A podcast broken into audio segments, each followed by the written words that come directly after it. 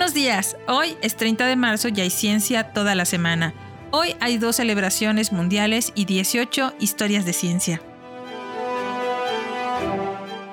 Hoy se celebra el Día Internacional de las Trabajadoras del Hogar, un día instituido para recordar y avanzar para que las diversas autoridades y la sociedad garanticen y respeten los derechos de los y las trabajadoras del hogar, y para prevenir y eliminar cualquier tipo de discriminación en la ley y en la práctica. Debido a que quienes trabajan en el hogar son un sector desprotegido, en 2018 la segunda sala de la Suprema Corte de Justicia de la Nación aprobó el proyecto del ministro Alberto Pérez Dayán del amparo directo 9 diagonal 2018, determinando que es inconstitucional que los patrones y patronas no estén obligados a inscribir a quienes emplean en tareas domésticas ante el Instituto Mexicano del Seguro Social. Es a partir de esa decisión que la Secretaría de Trabajo y Previsión Social, mediante la Unidad de Trabajo Digno, vigila que se dé cumplimiento a la normatividad y se asegure la incorporación a la seguridad social de las personas ocupadas en el trabajo doméstico remunerado, con el fin de proteger sus derechos humanos laborales, para lograr un impacto en el bienestar de ellos, sus familias y su comunidad. Pero muchas personas no saben de los derechos que les corresponden, por lo que podemos contribuir informándoles. Hoy también se conmemora el Día Mundial del Trastorno Bipolar. Esta fecha busca sensibilizar a la población sobre esta enfermedad mental severa que puede manifestarse a través de cambios inusuales en el estado de ánimo y que aún sigue estando rodeada de estigmas. Se conmemora en el día de nacimiento de Vincent Van Gogh, quien fue póstumamente diagnosticado con este trastorno. Las personas suelen usar el término bipolar para hacer chistes o etiquetar a otras personas, en broma o en serio. Se invita a tener empatía y evitar hacer juegos con una enfermedad que limite la funcionalidad de quienes lo padecen. Implica una enorme carga socioeconómica para la persona y su familia y está asociada a una alta morbilidad y mortalidad. Historia de ciencia número 1. Cometa Halley. En el año 2039 a.C. fue el primer paso perihelio registrado del cometa Halley por los astrónomos chinos en las crónicas de Xin Qi y Wen Xian Tung Kao. Su órbita altamente elíptica de 75 años lo lleva mucho más allá de la órbita de Neptuno y muy dentro de las órbitas de la Tierra y Venus, cuando gira alrededor del Sol viajando en dirección opuesta a la revolución de los planetas. Fue el primer cometa que se reconoció como periódico. Un inglés, Edmund Halley, predijo en 1705 que el cometa que apareció sobre Londres en 1682 reaparecería nuevamente en 1759, y que era el mismo cometa que apareció en 1607 y 1531 cuando el cometa reaparece, de hecho, en 1759, como correctamente fue predicho, lo nombraron Halley, aunque el doctor Halley ya había muerto.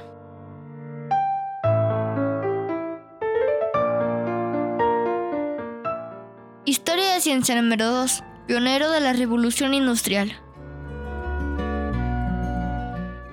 Jethro Tull, el inventor y no la banda de rock progresivo británica, Nació el 30 de marzo de 1674. Escritor y agrónomo inglés que inventó un taladro tirado por caballos alrededor de 1701. Promovió la siembra de semillas en hilera.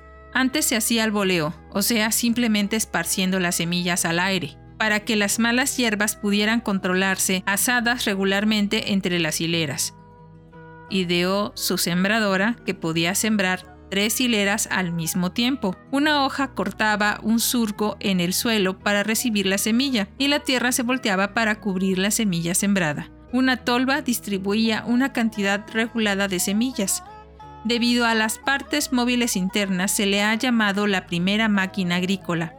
Su mecanismo giratorio se convirtió en parte de todos los dispositivos de siembra que le siguieron. Tull también inventó un arado de cuatro brazos para hacer cortes verticales en el suelo antes de la reja del arado. Historia de ciencia número 3. Dos veces primero. Jean-Francois Pilatre de Rossier nació el 30 de marzo de 1754, físico y aeronauta francés que junto con el marqués Francois Laurent de Arlandes se convirtieron en los primeros hombres en volar. Su globo aerostático, construido por los hermanos Montgolfier, despegó de la Muette, un palacio real en Bolonia, París. Volaron casi 10 kilómetros en 25 minutos, alcanzando una altitud de alrededor de 90 metros. El rey Luis XVI se ofreció para enviar a dos prisioneros para el vuelo de prueba, pero Pilatre no permitió que los criminales se llevaran la gloria de ser los primeros hombres en salir a la atmósfera. Su globo se estrelló cerca de Guin-Mereux, en el paso de Calais, al intentar cruzar el Canal de la Mancha. Él y su acompañante, Pierre Romain, también se convirtieron en las dos primeras víctimas de un accidente aéreo. Su vehículo era una combinación experimental de dos globos anidados, uno lleno de hidrógeno y el otro de aire caliente. Historia de ciencia número 4. Clasificación de las eras geológicas. En 1759, el geólogo italiano Giovanni Arduino fechó una carta al profesor Valisneri, en la que Arduino proponía una clasificación de las rocas de la superficie terrestre según cuatro grupos de órdenes sucesivamente más jóvenes, primera, secundaria, terciaria y cuaternaria. Estas son las cuatro eras geológicas utilizadas en la actualidad. A las rocas volcánicas sin fósiles que vio en los Alpes atesinos, que formaban los núcleos de grandes montañas, las llamó primarias. Por encima de ellas, las rocas ricas en fósiles de piedra caliza y arcilla, que se encontraron en los flancos prealpinos de las montañas, fueron llamadas secundarias. Las rocas fosilíferas menos consolidadas de las estribaciones subalpinas las llamó terciarias y los depósitos de rocas aluviales en las llanuras fueron llamadas cuaternarias. Historia de ciencia número 5. Anestesia inducida por éter etílico. En 1842, el médico Crawford Long de Jefferson, Georgia, utilizó por primera vez el éter como anestésico durante una operación menor. Colocó una toalla empapada en éter sobre el rostro de James Venable y le extrajo un tumor del cuello. Este evento fue anterior a la demostración pública de éter del dentista Morton por cuatro años, pero no se reveló hasta 1849 en el Southern Medical Journal, que fue posterior a la hazaña ampliamente publicitada de Morton. Sin embargo, ahora se considera el logro del Dr. Long como el descubrimiento de la anestesia quirúrgica.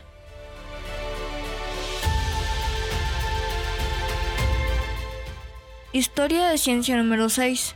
Gran Zimbabue.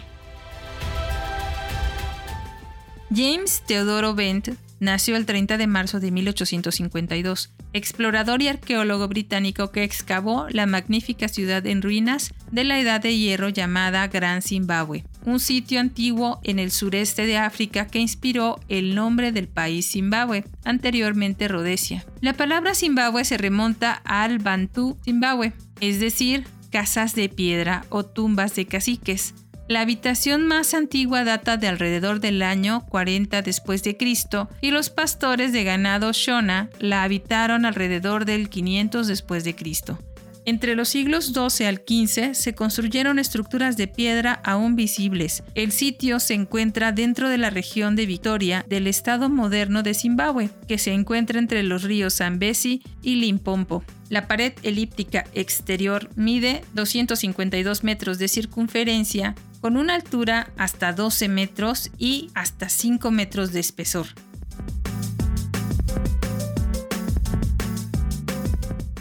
Historia de ciencia número 7. Espejos para telescopios.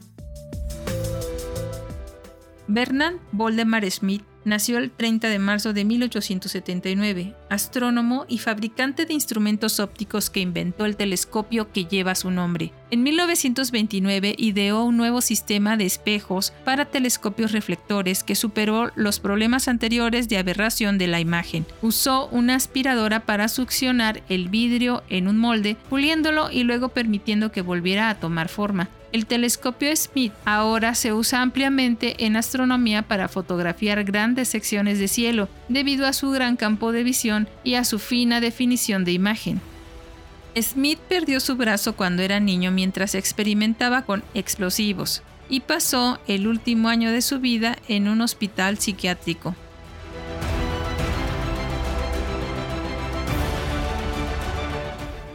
Historia de ciencia número 8. Juego libre. Melanie Klein nació el 30 de marzo de 1882, psicoanalista británica nacida en Austria, conocida por su trabajo con niños pequeños, en el que las observaciones del juego libre proporcionaron información sobre la vida de fantasía inconsciente de los menores, lo que le permitió psicoanalizar a los niños de 2 o 3 años de edad. Después de la Primera Guerra Mundial, Klein comenzó a desarrollar métodos de terapia de juego demostrando que las formas en que los niños juegan revelan sus fantasías y ansiedades. En el libro Psicoanálisis de Niños de 1932, mostró cómo estas ansiedades afectaban el desarrollo del ego, el superego y la sexualidad de un niño para provocar trastornos emocionales. A través de sus métodos intentó aliviar a los menores de la culpa incapacitante, haciéndoles dirigir hacia el terapeuta los sentimientos agresivos y edípicos que no podían expresar con su familia. Historia de ciencia número 9. Reims y Meriología.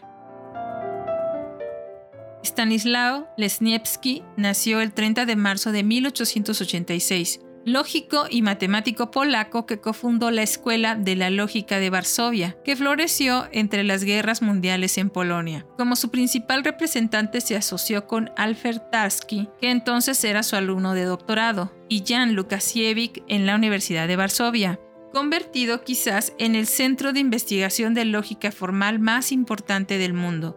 Su enfoque aplicó el máximo rigor de la formalización y ejecución de la lógica. Con las ideas originales ideó los tres sistemas formales ahora conocidos como prototético, ontológico y mereológico como una alternativa concreta a la teoría de conjuntos. Aunque al principio menos conocido intencionalmente, sus enseñanzas universitarias influyeron en los matemáticos posteriores.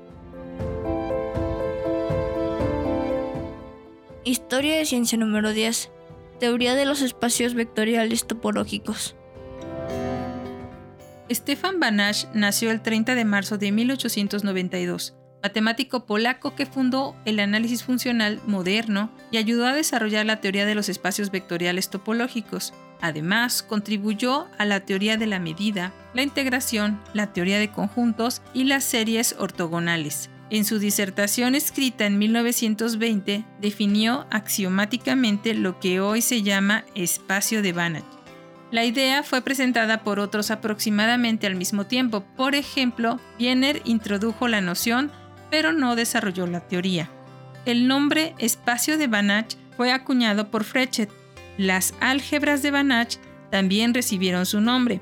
La importancia de su contribución es que desarrolló una teoría sistemática del análisis funcional, donde antes solo habían resultados aislados que luego se vieron encajar en la nueva teoría. Historia de ciencia número 11. Ingeniería biomédica. Ralph Edward Gibson fue un físico químico y director de investigación inglés estadounidense que comenzó su carrera a los 17 años en el laboratorio geofísico de la, de la institución Carnegie de Washington. Investigó la química física de las soluciones de alta presión. Durante la Segunda Guerra Mundial dirigió la investigación sobre el desarrollo de propulsores sólidos para cohetes y los factores que controlan la combustión de los propulsores. Después de la guerra se unió al Laboratorio de Física Aplicada de la Universidad Johns Hopkins y dos años más tarde se convirtió en el director durante los siguientes 20 años. En ese tiempo desarrolló tecnologías para misiles guiados y se expandió a problemas de transporte, energía, diagnóstico médico y tecnología espacial. Al jubilarse, permaneció activo en ingeniería biomédica.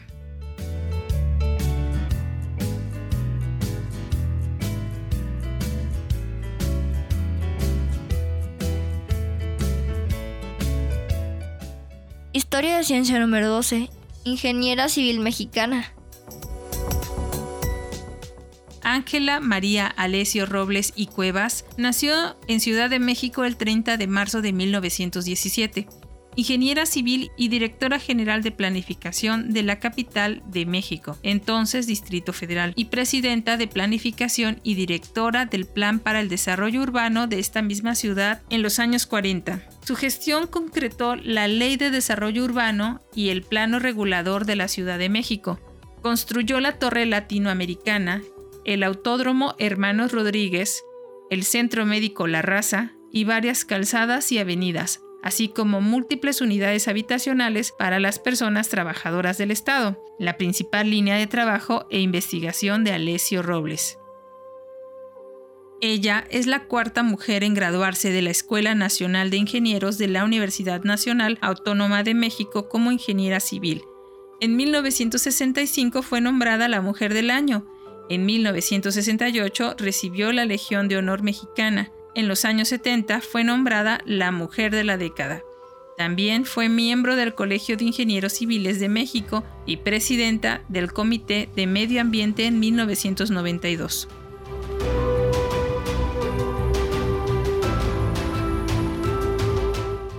Historia de ciencia número 13. RMS Laconia.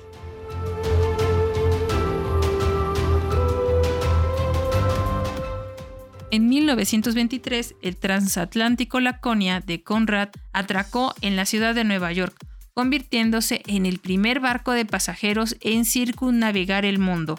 Los pasajeros regresaron con una colección extravagante de 4 toneladas de recuerdos de todo el mundo, que incluían loros, monos, pájaros tropicales, perros chao, muebles de sauce de madera, alfombras de oración, reliquias egipcias e instrumentos musicales inusuales. El Laconia partió el 21 de noviembre de 1922 con unos 400 pasajeros más o menos, algunos se quedaron en el camino. Historia de ciencia número 14. Se estrena Santa, la primera película sonora del cine mexicano. Antes de Santa ya se habían presentado algunos cortometrajes sonoros como El Inocente en 1929, El Águila y el Nopal en 1930 y Más fuerte que el deber en 1931, en sistemas de discos Vitafone. Sin embargo, las técnicas utilizadas antes de Santa se filmaban en rollo sin sonido, y al momento de proyectarse eran sincronizadas con estos discos que contenían la pista sonora, pero eran difíciles de sincronizar y era común que el audio no coincidiera con la imagen. México es el primer país de Latinoamérica y de habla hispana en filmar un largometraje sonoro con el sistema óptico Rodríguez Sound Recording System, el sistema sonoro mexicano de Joselito Rodríguez. La película trata de una mujer humilde pero guapa que vive en Chimalistac, un pueblo al sur y a las afueras de la Ciudad de México de los años 30. Marcelino, un soldado la enamora pero la engaña y después la abandona el malnacido. Santa, sola y rechazada, situación común en los años 30 y aún ahora, donde se culpa a la mujer de lo que le hacen los hombres, es expulsada de Chimalistac y como nadie le da trabajo se ve obligada a emplearse en un prostíbulo. Como resultado, su actitud hacia la vida cambia y es muy infeliz. Se enamora de otro chacalón que la desprecia y quién sabe por qué le dan relevancia a un pianista que está enamorado de ella, como si fuera obligación de Santa hacerle caso. Santa lo que necesita es terapia y aprender a ser emocionalmente independiente. Véanla y saquen sus propios juicios.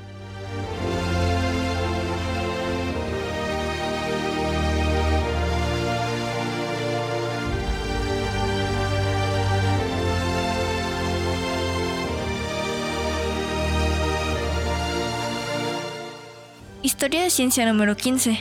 Fototransistor.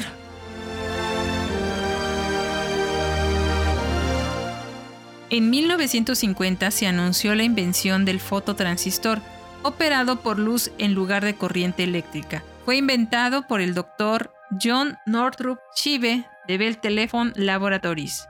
La punta de un solo cable colector descansa sobre un pequeño hoyuelo en un lado de un pequeño chip de germanio un material semiconductor. En este punto, el disco de germanio tiene solo 3 centésimas de pulgadas de espesor. Cuando se montaba dentro de un diminuto cilindro, con una lente en el extremo, la luz enfocada en el lado opuesto del disco sin hoyuelos controlaba el flujo de corriente en el cable. Tenía una función similar pero convenientemente más pequeña que una celda fotoeléctrica.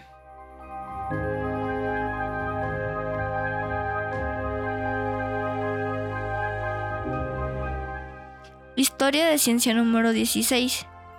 El significado de la relatividad. En 1953, los últimos conceptos de Albert Einstein para su teoría del campo unificado se incluyen como apéndice de la cuarta edición de su libro, El significado de la relatividad. El título del apéndice era Generalización de la teoría de la gravitación. Aunque la primera edición se publicó originalmente en 1922, Einstein continuó con una devoción quijotesca por reducir las leyes que rigen el universo físico a unos pocos conceptos fundamentales simples expresados en fórmulas matemáticas. Sin embargo, más de 40 años después que hiciera la síntesis de masa y energía, la síntesis del campo gravitatorio y el campo electromagnético se le resistieron.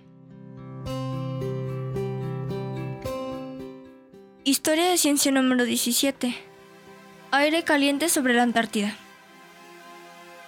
Un día como hoy del 2006, un estudio revela que el aire caliente sobre la Antártida posee una temperatura mayor a la media global, lo que podría explicar por qué los gases de efecto invernadero tienen en estas latitudes un mayor impacto en comparación con el resto del planeta.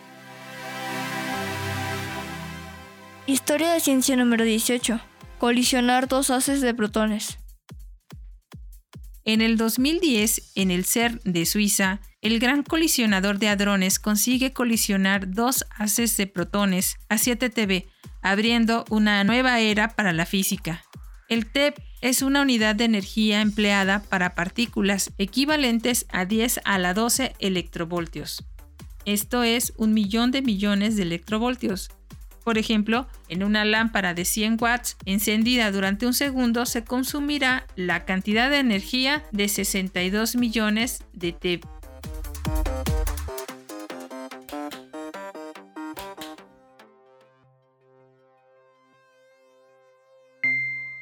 Esto es todo por hoy. Muchas gracias por escucharnos. Recuerda que si quieres contactarnos o colaborar, por favor no dudes en hacerlo.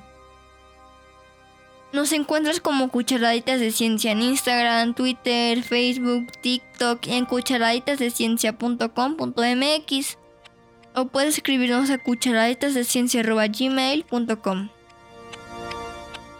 Desde nuestra cabina de grabación en el corazón de Jalapa, Veracruz, México, te abrazamos con afecto. Disfruta el día, nos escucharemos mañana.